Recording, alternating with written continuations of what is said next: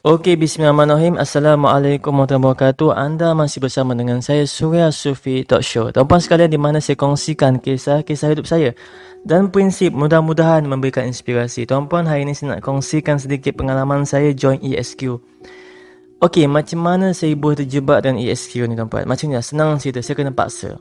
Okey, biar betul. Ya, yeah, serius. Betul, saya kena paksa join seminar ni. Ni nah, saya imbas balik macam mana dialog saya dengan seorang betul gila cara pemasaran dan follow up dia. Jenis yang keras kepala memang bagus kau masukkan dalam bab-bab pemasaran atau marketing ni.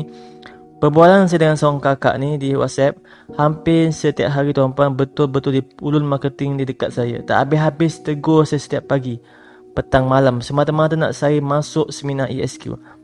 Subhanallah memang selut.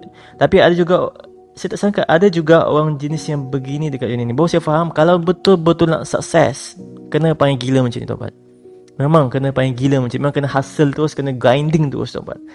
Saya ingat hari ketiga 7-10 malam WhatsApp dalam 10 hari bulan uh, 16 hari bulan 16 hari bulan 10 2018 Ini kisah 2 tahun lepas uh, Nama dia Puan Aziza dia, dia WhatsApp dengan saya Assalamualaikum Saya kata dia kata dengan saya pagi. Kau tahu apa pasal kan? ESQ ni suka sebut uh, kata-kata motivasi semangat pagi. Pagi ni bukan maksudnya pagi je. Mereka nak semangat pagi pada waktu malam, waktu siang, pagi juga. Jadi, saya pun layan lah. Ya kak, ada apa lagi? Saya, uh, dia kata dengan saya, jom, join turn ESQ hujung ni.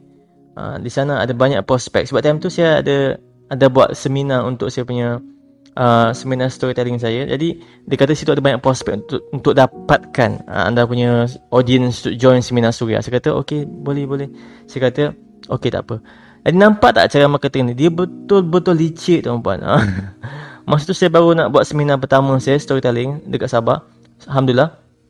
Luar biasa betul dia punya sambutan Terutama dekat Tawau Tapi Alhamdulillah syukur pada Tuhan Saya pelajari sesuatu di dalam seminar ESQ Ini bukan nak promote Tapi nak beritahu bahawa nak kenal Tuhan perlu dengan pelbagai cara.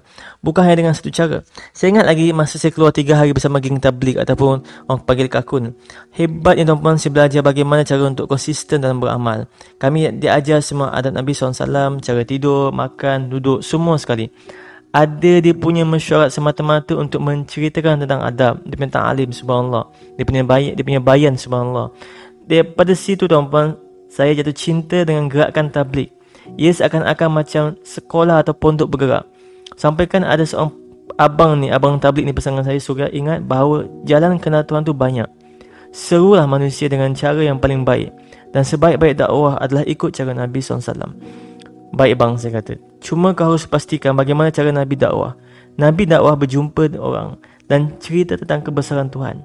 Mungkin kau ni seorang speaker, penulis. Jadi pastikan semua itu bawa orang lain untuk kenal Tuhan. Kata saya tanya balik, jadi dakwah ni dengan media tu bukan cara Nabi ke? Begini surah. Dakwah itu luas, tapi surah berapa ramai orang hari ini yang masuk Islam dan juga bul dan juga mula ramai orang keluar Islam. Dakwah semakin luas kerana ada internet, tapi kenapa orang semakin jauh dengan Tuhan? Bahkan ada yang tinggalkan Tuhan, bahkan ada yang terus murtad. Saya kata kenapa bang? Sebab surah jawapan ni sangat powerful tuan-tuan dekat dengan saya sebab tidak ada semua orang sanggup turun padang surah. Subhanallah. Baru saya faham kenapa Ustaz Abid lu gila-gila nak, nak menyampaikan amal, bagi, bagi amal, bagi syahadah semua. Maksudnya dekat sini ada all out, online dan offline. All out, online dan offline. Offline ni lebih pada dakwah berjumpa dengan orang. Saat itu saya di Masjid Telipuk yang berdekatan dengan kondominium UUC. Saya bercerita dengan seorang tablik yang sedang keluar 40 hari. Dan sedikit sebanyak saya belajar tentang adab, tentang ilmu keyakinan, baca hadis, mula, mula menjaga tahajud, makan secara berjemaah, ia ia adalah satu perasaan yang sangat menyeronokkan tuan-puan. Dan bila saya turut seminar bila dan bila saya turut serta seminar ESQ, ia buatkan saya lagi memahami dari soal penghayatan.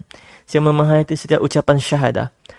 Apa yang saya sebut dalam solat, uh, sebutan Allah tu terus menerus di hati dan ia seiring dengan apa yang saya fikir.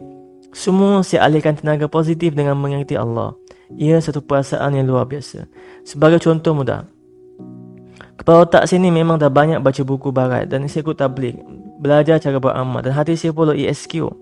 dan dapat penghayatan dan dapat penghayatan. Pada masa yang sama tuan-puan, saya ni jenis yang suka bisnes dan di antara yang belajar dengan apa Zan Osman yang tersitu ilmu marketing dan sebagainya. Saya tak kata, saya tak kisah dia scam ke apa tapi kat sini saya nak ambil ilmu dia. Saya nak belajar something yang dia, yang saya tak kisah orang kata scam ke sebab Imam Al-Ghazali pun belajar daripada pencuri. Saya tak kata Zan Osman tu pencuri tapi saya kata dekat sini adalah jika ilmu tu baik ambil. Jika tak baik buang. Tengok tengok ilmu yang disampaikan bukan orang yang menyampaikan. Itu yang saya pegang tuan-tuan. Adik saya sudah pergi seminar bisnes storytelling seminar marketing. IMKK semua tu lebih daripada tiga kali. Dan bila saya gabungkan semua bila, bila saya gabungkan semua boom subhanallah.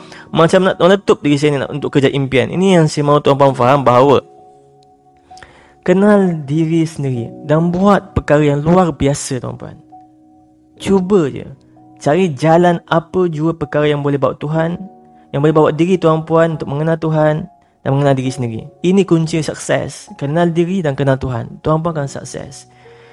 Terima kasih tuan puan untuk mendengar podcast sekali ini. Mudah-mudahan ada something yang tuan puan dapat daripada podcast ini Silakan share pada kawan-kawan semua dan keluarga tuan-puan. Jika tuan-puan belum dapatkan buku saya jangan tinggalkan Tuhan. JTT tuan-puan boleh emailkan kepada surya sufie e at gmail.com ataupun hubungi di talian 0164133525 Hubungi di talian 0164133525. Okey tuan-puan, terima kasih kerana mendengar podcast saya. Kita jumpa pada rancangan Surah Sufi Tak Show for the next series. Assalamualaikum warahmatullahi wabarakatuh.